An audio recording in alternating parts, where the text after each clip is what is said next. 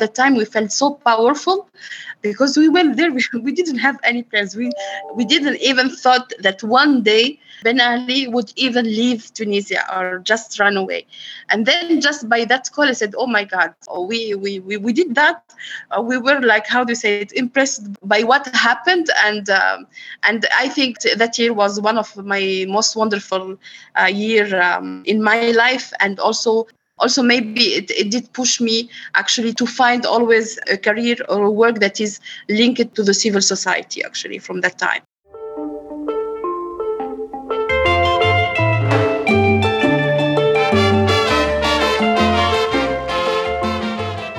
Salma is a Tunisian humanitarian professional and currently country director for the International Rescue Committee in the Central African Republic.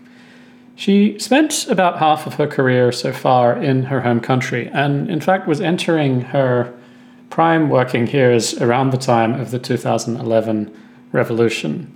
So we talk about that naturally, uh, what it meant for her worldview and, and her understanding of how change happens. We go on to discuss how she's approached her work in large scale and seemingly intractable crises in CAR and in Yemen. Another major theme is the complicated relationship between the global south and the global north within the humanitarian profession. We talk at length about people's expectations, perhaps their biases, and what Salma expects of herself as an Arab woman professional. This is One Step Forward. My name is Ian Quick. I hope you enjoy this conversation. I certainly enjoyed recording it.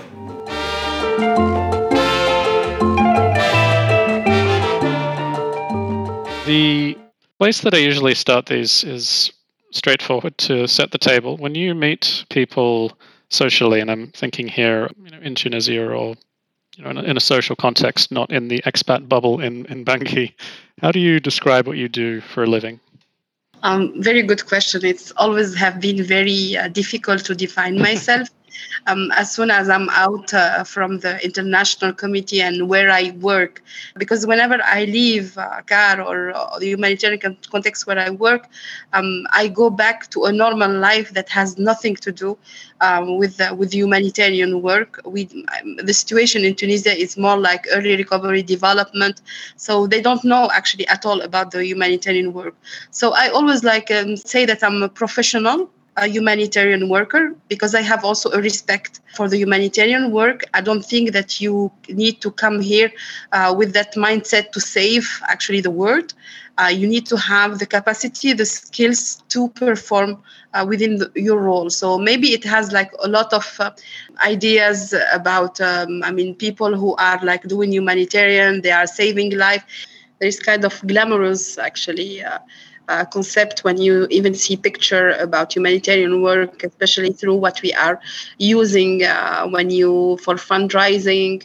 Um, in general, sometimes I feel uncomfortable to see some of the um, ads, even now, especially the sponsor uh, pages within Facebook uh, on some of humanitarian contexts that I have worked uh, on, like for example Yemen.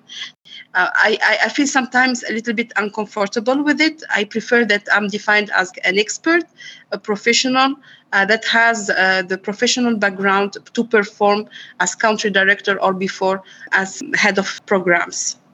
So, how would you contextualize that for people if you're explaining sort of concretely what that involves? Maybe they have, you know, a romanticized or a a wrong image of what it looks like? How do you give them the outlines?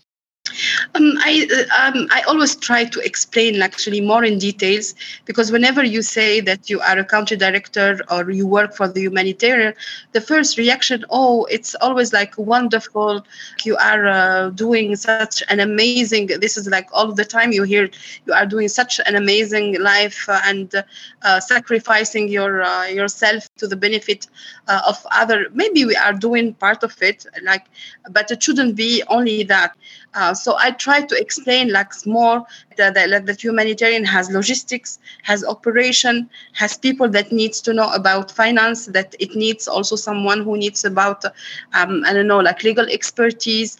If you are doing health programming, you need to have like, and you know, I wouldn't say even minimum, you need to have an extended knowledge uh, of, um, uh, of the health uh, sector. So try as much as possible to explain, to go beyond that image uh, about saving life and uh, uh, with your um, the image there is a child um, a malnourished ch- child and and you are uh, like uh, helping them same as you see in the glamorous image that they are sharing uh, within the media I was interested to see that your I mean, maybe it wasn't your first job, your first sort of significant LinkedIn worthy job was um, ICRC back in 2003. Was that was that something you all you wanted to do as a vocation, or was that something that was available and, and, and you know kind of practical and, and good on on those grounds?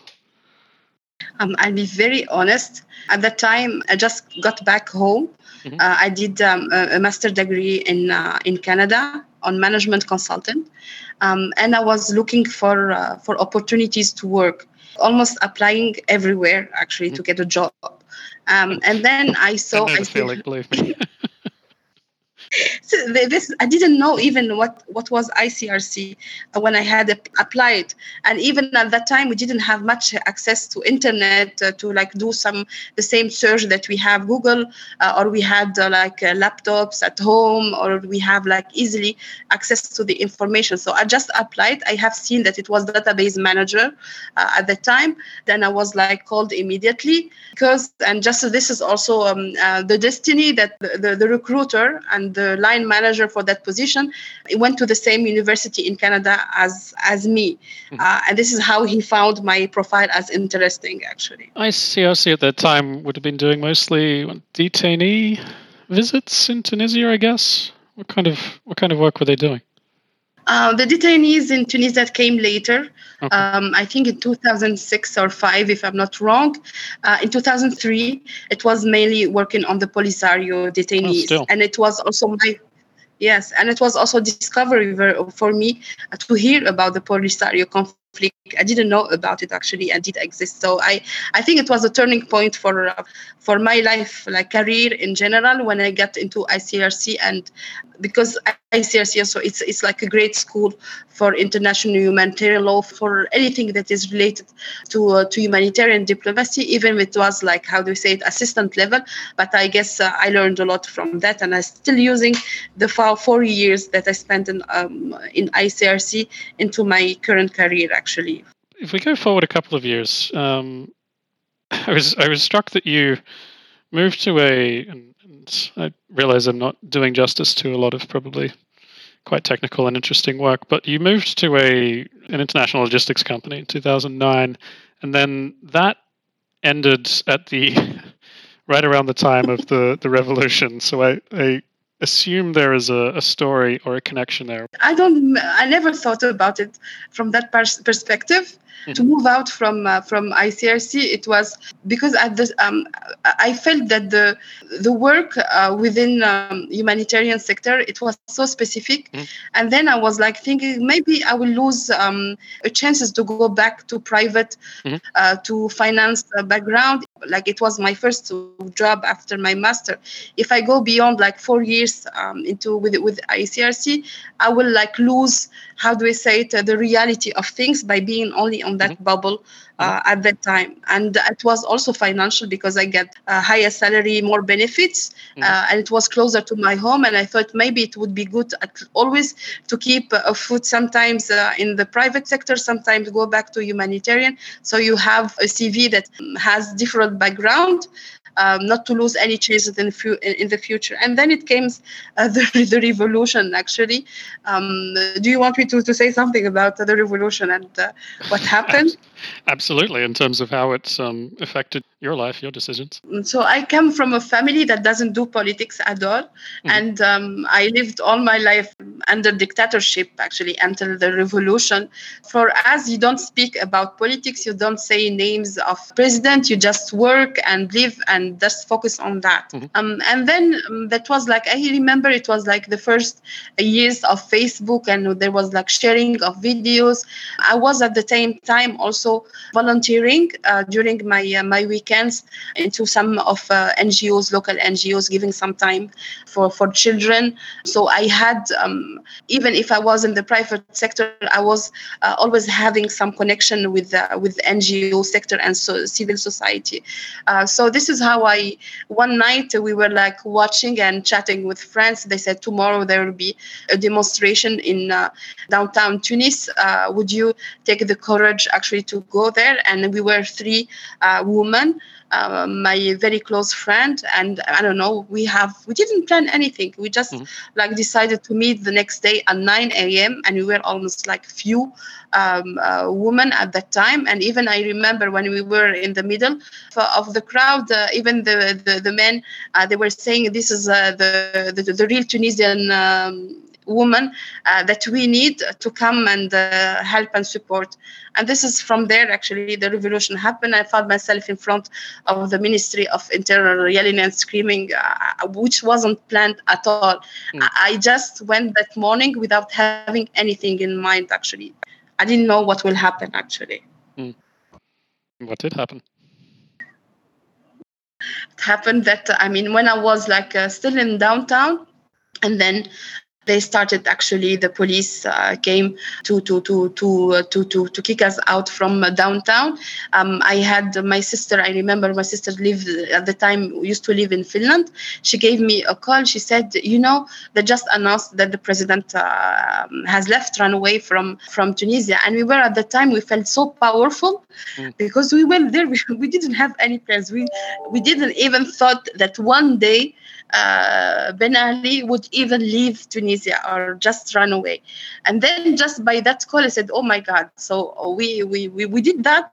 Uh, we were like, how do you say it? Impressed by by what happened and um, and I think that that year was one of my most wonderful uh, year um, in my life and also also maybe it, it did push me actually to stay or to find always um, a career or a work that is linked to uh, civil uh, to, to the civil society actually from that time. I was contrasting the very practical um, perspective you gave me about wanting balanced experience on your cv to that um, much more uh, i don't want to say idealistic but optimistic let's say perspective that you just shared. And you stepped back into uh, roles a bit closer linked to civil society almost immediately, no? Within a few months, yes. Um, I, I, had the chance to never like uh, really to to spend time unemployed.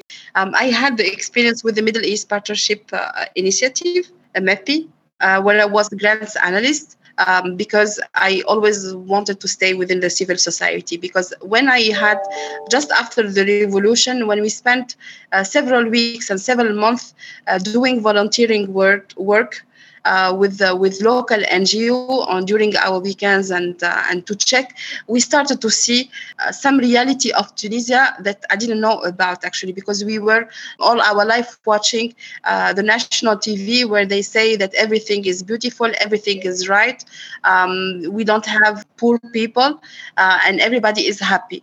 So that like that shift to see uh, all the background all, all what ha- was happening in reality um, and go to very remote area after the revolution. This is, I think, I always, um, even if I go back to uh, to uh, to how to say to the private sector, it's always more for financial reason. How is it that you came to work more internationally than so there is always like um, a major event actually behind it there was the revolution mm-hmm. uh, first and then uh, when i was working like i had like a good job uh, uh with uh, with MEPI good atmosphere everything was like the, in, in, my country it was almost like the perfect uh, job also it was regional because it was also offering me to travel to to other countries like egypt um, and and jordan mm-hmm. which was actually something very interesting for me and then I don't know if you ever heard about the attacks on the U.S. embassy in Tunisia by the extremists. Mm-hmm. Uh, so I was working with MEPI at that time. And um, that day I was at the office actually. Um, I was uh, just, I had the chance to leave earlier because my supervisor, uh, we felt there is something would happen. He just told us to, if as much as possible, uh, go home um, because we started to hear there is something and uh, these extremists were heading uh, towards our area. So I left uh, and then um, it, it, was again another like a change uh, moment uh, in my life uh, because we had the attacks and then we came back. Um, i don't remember. It was i think uh, after maybe one week uh, to the office and you see that your life everything that you had almost perfect has changed. You find yourself you see your colleagues car were burned. Um, you see your um, your um, the, the attacks i don't know. Um, i felt very um, it was very uncomfortable um, anymore actually to stay to stay there uh, and perform there is like something uh, broken um, I heard about at the time uh, Relief Web and I was looking for a position that is like similar to mine. I just applied. Um, I think that was the first time I applied for an international organ- organization. I think I applied only for rescue and I get a call after two weeks. And they told me then uh, to, to go to Yemen your run of uh, good employment luck continued.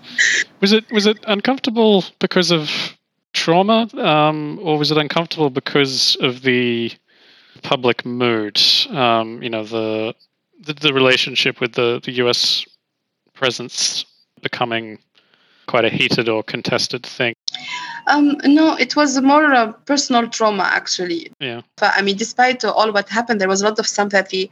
Um, I mean, we never felt that we were threatened as an okay. employee of the U.S. Embassy. I think this is, we never actually lived uh, this uh, feeling. Uh, actually, we were considered as lucky because the economic also, um, the, how do we say, the salary. So we were considered as lucky to be, to, to, to work there and even for MEPI. Uh, but actually, the trauma it, um, and because the day when I was leaving, um, I, I met these crowd coming towards the the, the, the, the, embassy from downtown and seeing all these like uh, black a black flag mm. the one used by isis. And these like uh, people uh, for me I, I, I, would never actually imagine to see them actually in my life in tunisia. It's like um, how do we say it? It's the first time I, I really it was a shock actually when i entered. Now sometimes i remember uh, these faces of these men that we, I never seen in my neighbor, in my family. Um, we heard about them, and suddenly we were like, everybody, where they are coming from? And this is like you you you face another reality of your life, of the um, of something that is in your uh, people. Actually, the people that you thought that that they are like you actually this is how maybe i started to feel um, uncomfortable. Or maybe now um, if I'm, not like self-aware about it maybe this is why was pushing me actually to leave even tunisia maybe to, to, to forget a little bit what we have been through. Mm.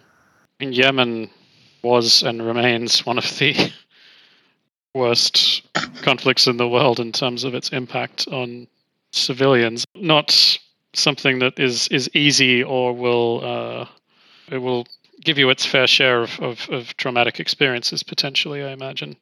But Yemen, when I reached there in early 2013, it wasn't actually the highest peak of the conflict at that time. There was like like some incident of kidnapping, but it wasn't like the Yemen that we see these days or what happened later, the 2013 and 2014. So I had still the chance to go to Yemen. I even had the, the, the chance to do the drive from Sana'a to Aden, and I was how do we say in my outfit, uh, my my face, I was almost almost, I mean, the, the people thought many times that I was Yemeni. And also, um, they have such a respect to, to Tunisian. Uh, this is was something that I did discover uh, that uh, we were really appreciate as the Tunisian uh, in uh, in Yemen compared to other uh, Arabs. So my experience, my first experience uh, with Yemen, it wasn't around conflict. At the end, yes, true, it was difficult to hear like um, all the, the, the guns and uh, heavy weapon. Uh, even it wasn't like a close to to to Sana'a, but I had, to be honest, a wonderful time in Yemen. Um, I had the chance to go to all the Sana'a to work, to go by night. I mean, people wasn't like allowed to walk, but I could walk in Yemen and go to to to many places. But you went back in uh, 2019, no, when the situation was definitely a lot worse. Yes, it was very difficult actually to see the change to the context and the reality. I was happy to go back because a lot of stuff that I did have the chance to work with in 2013 um, I had uh, I worked with them and I was back as in more senior position and I was happy actually to to see that they still remember me. They were happy to see me back actually, and I felt also very close.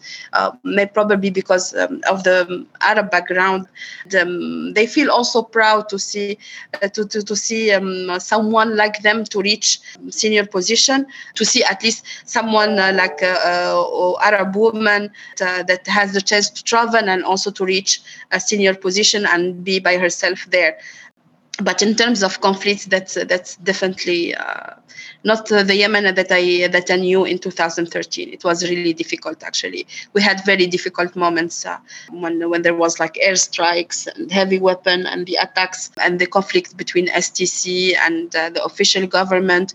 I had also the chance to go back to Sana'a, and I was like, no, I mean, I couldn't believe what I have seen in Sana'a. Um, the change actually even if it's like in general it's very safe actually to to, to be there. Nobody will do anything to you. Um, i would say as a person as arab woman as humanitarian i never felt uh, any threats uh, against me.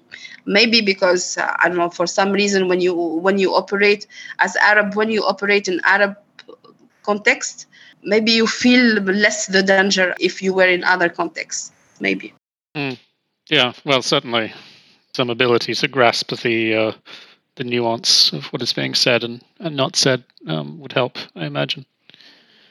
So, how did you end up in CAR then? Um, was that, I mean, in that case, not a not an Arab context.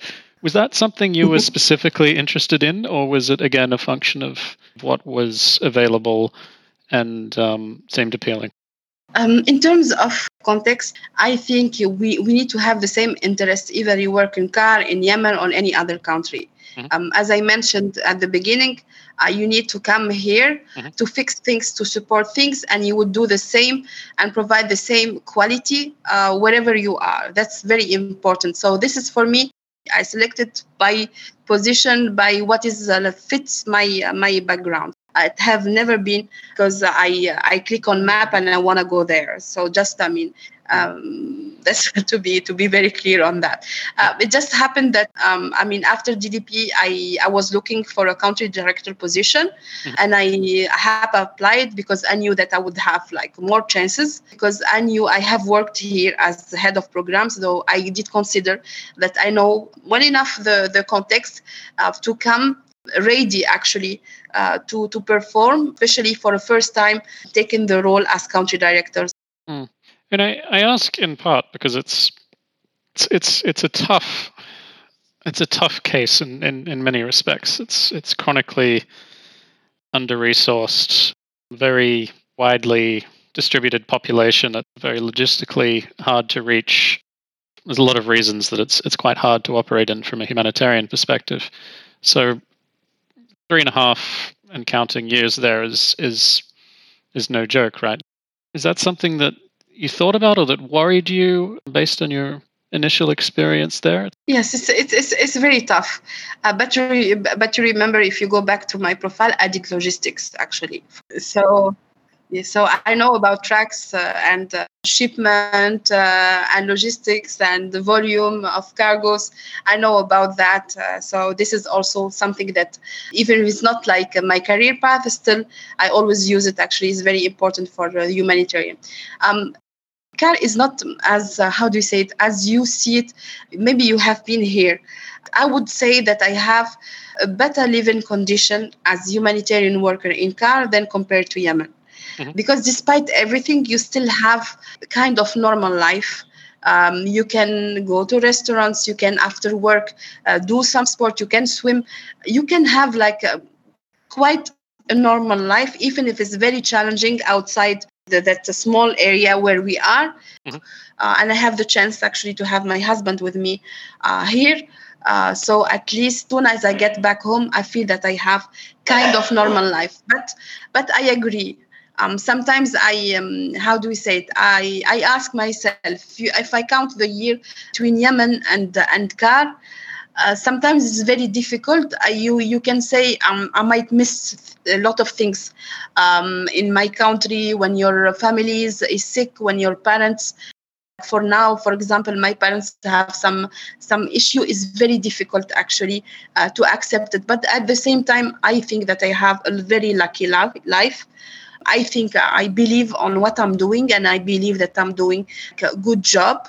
Uh, I don't need actually everybody every day somebody tell me that you are doing a good job, but I do it in the most professional way because I know when I go um, to my bed in the night when I sleep, I know that I did my best to to to, to find solution and to move things uh, without like saying that glamorous uh, image of the humanitarian. I know what I'm doing. It's really to reach the clients at the end.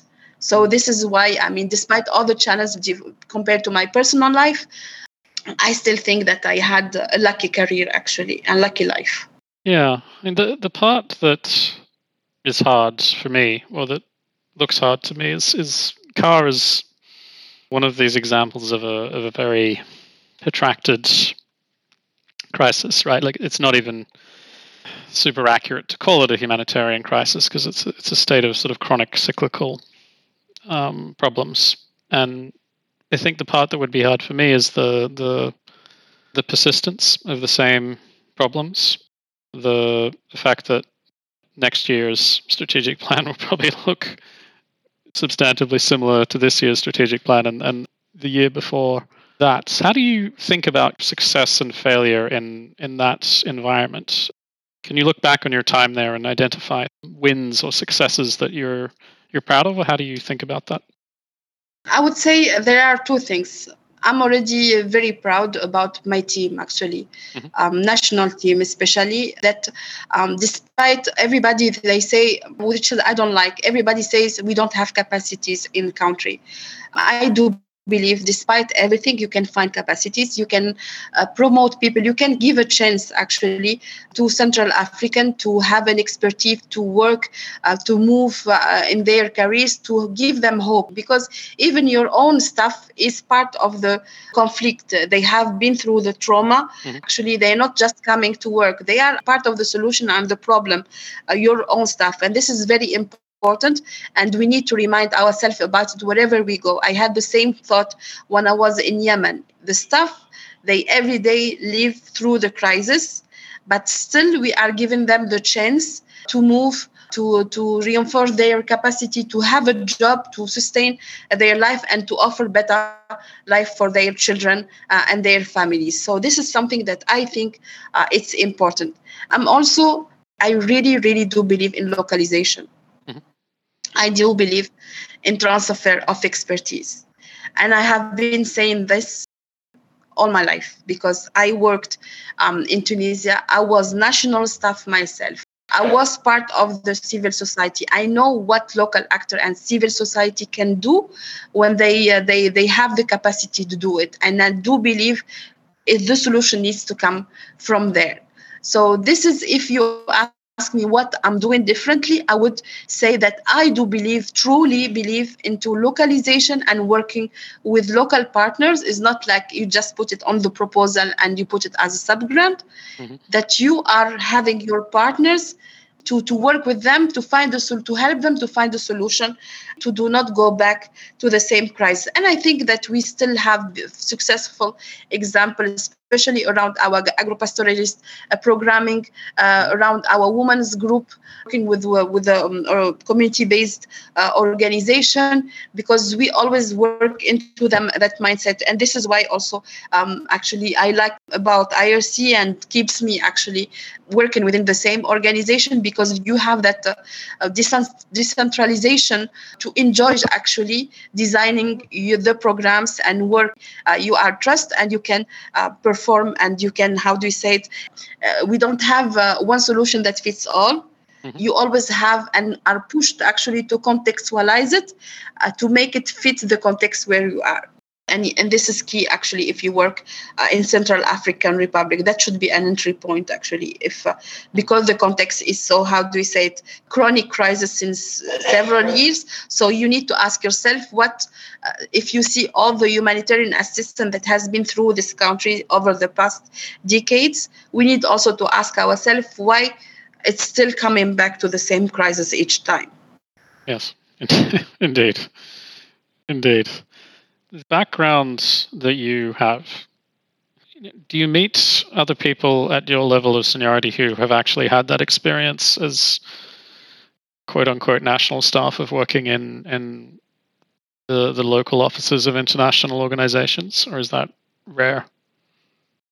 Um, I never ask the, that question, so it will be difficult for me uh, to, to assess how many have the same experience. I know within IRC we are many mm-hmm. because uh, we we always try actually to offer this opportunity but um, honestly, I don't know. I never actually went. I meet with other country directors. We are part of the NGO forum, but I never actually asked actually if they had the same pathway. But I would say maybe it's uh, it won't be the same actually. it's uh, yeah. you you might be being a bit polite there, but clearly it adds um, an additional dimension to your perspective, right? Do you feel kind of pressure to represent that southern perspective from a country that has had has recently emerged from a dictatorship and, and, and gone through a tricky transition and so on? Do you feel like you have to kind of speak for that perspective or that people expect you to speak for that perspective?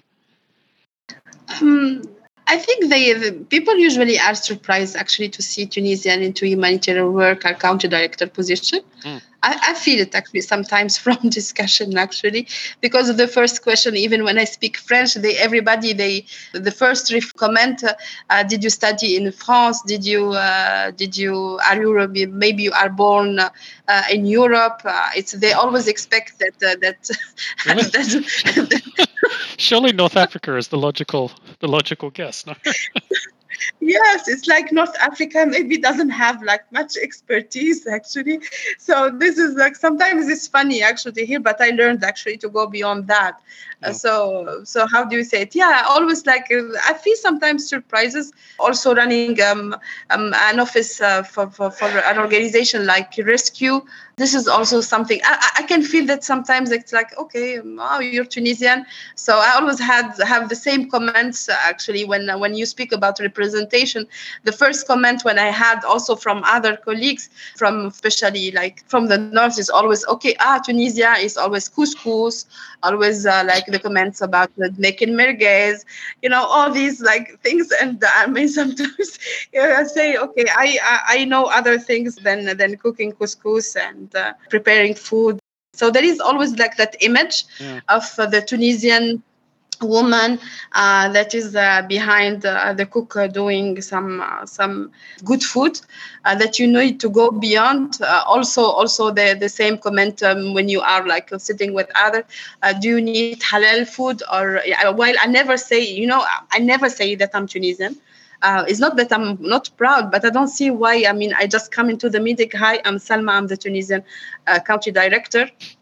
I just yeah i consider that i'm just like as um, as like a country director like any other um, colleague so i don't know why i have to define myself uh, from uh, from my origin or from uh, the food that i eat but it's always like i have these comments of almost like regularly and um, yeah but but you, um, as i mentioned with the time you need to help also other uh, colleagues actually to go beyond uh, their prejudgment I would say that it's not a pressure. I feel like proud that I'm um, maybe I'm how to say it challenging all the stereotypes that some people have about uh, Arab women and Arab uh, around uh, North African women uh, or Tunisian women.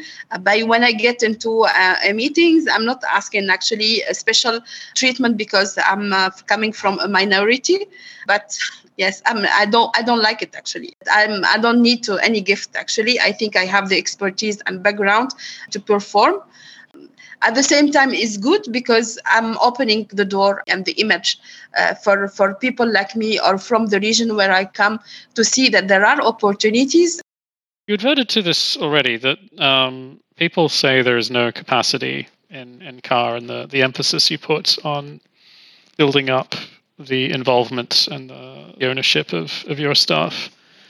I mean, where where does the where does the humanitarian sector need to go in, in CAR? I mean, you've been there a number of years. Like, what, what's the what are the one or two things you would really change about involvement there, about the way that humanitarian agencies enter the country, set their priorities?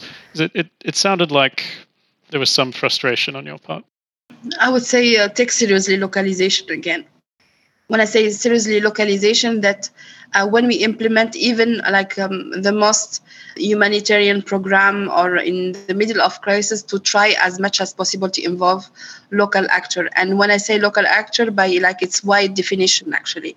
It can be um, um uh, cbos it can be local ngos it can be the government it can be ministries to do at least the minimum to involve them and to have as much as possible exit strategy through a strong community approach and this is I think it's key for CAR uh, if we want to sustain uh, and stop the humanitarian cycle actually in the future. Again, um, localization, as I mentioned, is not like just put a line that you will be supporting. When I, I will give you an example, you can say um, today, okay, I will partner with this NGOs. They will be implementing prevention against GBV programming in this. There is a difference between you just transfer the money uh, to the local partner and wait for it uh, to perform. When you compare that, you will put the right time and effort to train that partner, to share with them your own expertise, to spend the time with them, to train them on basic skills like uh, finance management, um, how to run a project, and to do some internal control or follow up uh, with them. And whenever you have the chance to keep that partners to maybe move it to another project or to sustain the result after that, even like one year or two year, that's for me a difference between the mindset of just like please a donor by putting like I I I'm giving 25% to a local actor um, and the fact that you have a local actor as a real partner, you take it as part of your own indicator. That means when I say to a donor, uh, we will be reaching 1,000 beneficiary, maybe I will put like 25% will be reached with the same quality that I would expect from myself, from the from the local actor, but making sure that I'm providing them the right support to perform as we do um, it's not like I'm perfect as I'm saying. It's very challenging because we always have a shortage on um, in financial capacity. That means you will be, I will be go always very very practical. You will be asking the same stuff, same stuff that you have uh, as finance um, manager for your own NGOs to ask them to go and support another NGO and to train them which is like an extra effort from there rather than like just budgeting someone who will be just doing uh, capacity building for local, local that local ngo it's like it i would say it's also a mindset of sharing actually uh, and being generous or giving to, to, to other. For example, when uh, we don't have an issue actually here to, to offer our internet to local actors if they need to come to our office or to print paper or to, to support them or to if they need to go to be deployed with us in the field, we can offer them like a one room, one desk with that if it's needed. So this is the difference. I hope that I'm clear when I say to have them as partner or just as them as sub grantee into one project everything you say makes sense, but it, of course it will involve you know additional costs in some cases. Maybe the the work is done in a different way, or or to um, you know the same standard, but not in quite the way a, a donor might prefer it. Is there appetite for this? Has that changed over the last few years? Do you see that your sort of financial stakeholders are willing and able to, to come along in this regard? I would say that donors are uh, more open and are more pushing for that rather than like maybe uh, the spirit within the humanitarian uh, community. I would say the donors maybe are more ready than uh, than us mm. because it always it always means as well that you'll be cutting funds uh, for your own organization reducing staff uh, and also putting much more effort to do programming through not direct implementation but through a partnership with a local actor. And especially with the with the with the decreased funds for uh, for CAR which i expected even maybe probably much worse next next year. Um, everybody is finding themselves in very difficult uh, situation to sustain actually the quality by maintaining a key uh, number of staff, but at the same time you are pushed actually uh, to work with the local actor. And this is the right time actually to, um, and this is also the, the another mindset around localization. So when we need to cut international position, it shouldn't be from with the mindset that it will reduce cost. This is also very important. Um, we are not like a change in international position by national because uh, it reduces our budget. It needs because it's more sustainable to have national staff implementing uh, programming in their countries in longer term and then having a, a, high turnover with international staff. And this is also um, another mindset that that may be not yet there uh, within the uh, the international humanitarian community. Mm, indeed. Speaking of cutting staff you expressed the fear that at one point you would be trapped in the uh, humanitarian sector. Are you trapped in the humanitarian sector now? Well, is this a forever thing for you, or is there an exit strategy? My, my my father always taught me to to have plan Bs and Cs. yeah, good advice. so, um, in, in, the longer term, yes, I would like to say, but more like uh, advisory. Mm-hmm. And also, I missed some uh, Im- involvement into the civil society in Tunisia and also i have my own plan actually. Uh, i cannot like all the time work uh, in conflict uh, zone. And also i have family and i have a husband and i have my own life. So it is not sustainable on the long term actually. We need we need, we need to plan for it. And i'm planning uh, for, for it. Not right now. I think i would be ready to take another uh, context uh, I hope less, little bit less challenging than than CAR, but we will see. It's too early. Uh, my commitment for here is until 2022, and in, usually when I have uh, a commitment um, on long term, I don't look elsewhere. Do you think that there are things that you would take back to Tunisia from international humanitarian work? Do you think that working with people in, in CAR or in Yemen has sort of shaped your perspective on, on what you would do in, in Tunisia? Definitely, the technical expertise that I'm having uh, thanks to my work that's for sure actually. Uh, whenever i will go back if i need to support uh, local actors uh, into like designing and i do it actually i don't like to speak about it a lot but i as much as possible if i can help civil society when i go back i try as much as possible to do it uh, and share expertise in a volunteer way without asking anything. Also i believe that uh, tunisia and the south needs also to be key actor in the change in the south. The south south approach I do believe in that. Uh, why not? When I see, for example, even in terms of fund, why it needs all to come from one side? I think if we want to bring more um, balance and less geopolitics into some of the funds, it needs to come from a common pool or it needs to come, uh, there is more diversity in who's funding um, humanitarian crisis in the future. Why not, uh, for example, Congo helps uh, CAR? Why not? Uh, if uh, you ask me, I would love actually to go back one day to my country and they give me actually some uh, key role in one of the ministry that is in link with the with the humanitarian sector or NGO and maybe to see if I can support them um, on that. Uh, we're putting it into the universe. see, putting it out there. We'll see what happens. Um, one, one thing I ask everybody: Is there a book or a you know, play or a poem or a, a work that's been particularly influential for you in navigating all of this? You know, through the through the revolution, through international humanitarian work, is there something you keep coming back to? Um, it's it's really strange because almost the reading I, um, that I have usually doesn't have uh, a link with our sector.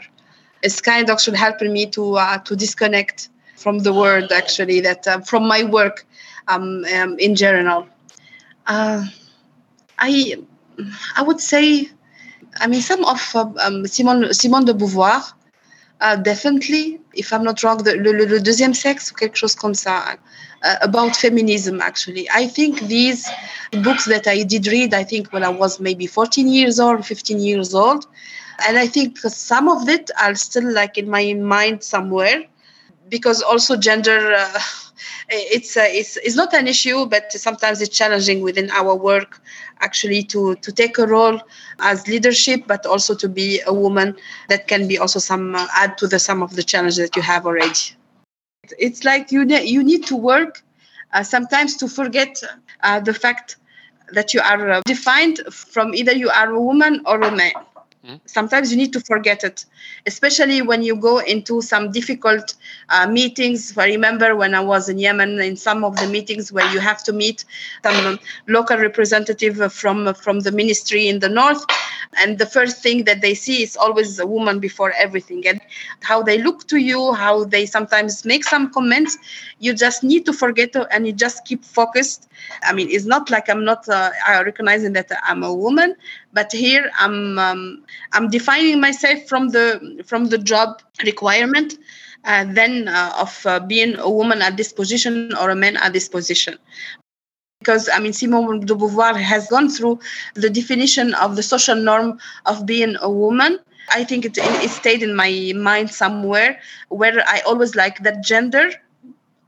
I try to to always overcome there when it's, about job and it and it helps and you win at the end actually because people they forget when you focus into your expertise and you are sure about yourself.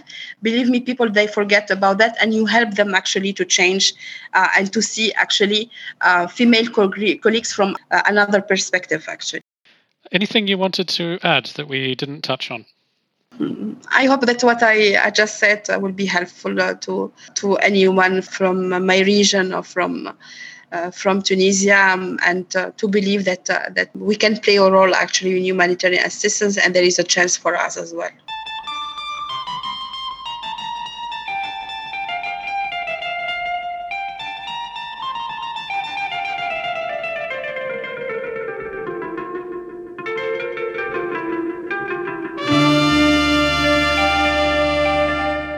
You are listening to One Step Forward. We are all about stories of working for social good in hard times and tough places. My name is Ian Quick. Thanks for listening. And just a quick reminder this podcast thing only really works by word of mouth. So if this episode resonated with you, please share with someone you know who might be interested. Rate us on iTunes or anywhere else for that matter. Join the conversation at one step onestepforward.fm. Thanks and bye for now.